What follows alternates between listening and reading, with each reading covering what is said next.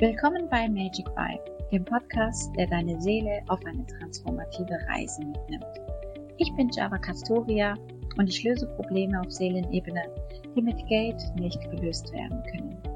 Egal, ob du nach tiefer Selbsterkenntnis, Manifestation oder dem Erkunden deiner spirituellen Potenziale strebst, hier findest du es. Denn dieser Podcast dreht sich um Energie, Seelenwissen und die Kraft der Transformation. Alles ist Energie und Energie lügt nicht. Also, lass uns loslegen. Heute sind wir live auf TikTok und haben echt etwas Krasses für dich. Soul Channing. Soul Channing, was deutlich weitergeht als Karten dir je sagen können. Was Java dir heute zeigt, wird dein Verständnis von Spiritualität komplett auf den Kopf stellen. Mach dich bereit, deine Seele auf einen ganz anderen Level zu heben. Bleib dran. Du willst die Sachen erzwingen, Luana. Yes. Du willst die Sachen erzwingen.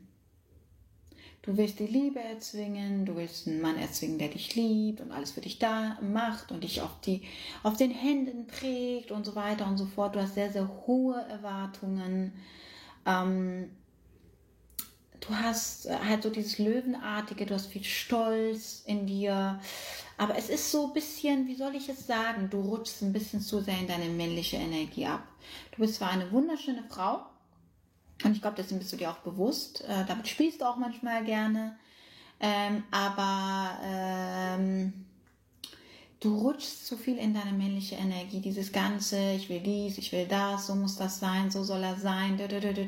Das ist zu viel so hart von der Energie her. Eine Frau hat so dieses Weiche, dieses Flow, diese Ying-Energie. Ja, ich habe auch echt Kontrollprobleme. Ja, Luana, die hast du. Und äh, das, das, ist, das ist nicht so gut, als, also was heißt nicht so gut, aber es ist nicht so optimal als Frau, wenn man zu sehr in die männliche Energie und dieses Kontrollding ähm, abrutscht. Ich merke, du bist zwar sehr, du, du hast ein gutes Herz, du hast ein weiches, ein sehr liebes Herz, aber du hast die ganze Zeit Angst davor, verletzt zu werden. Und deswegen willst du alles kontrollieren und äh, alles muss so und so und so und so sein, da, da, da, da, da. Aber das nimmt dir deine Feminität. Das nimmt diesen Liebreiz, gerade als Löwe, ne? wunderschön, anziehend, strahlst was aus, man kann dich gar nicht übersehen und so weiter. Also dieses, du, du hast das ja ganz viel, aber das machst du zu. so. Also eigentlich ist so die Energie da und machst so Mauer. Nö. Und dann geht die Energie nicht raus.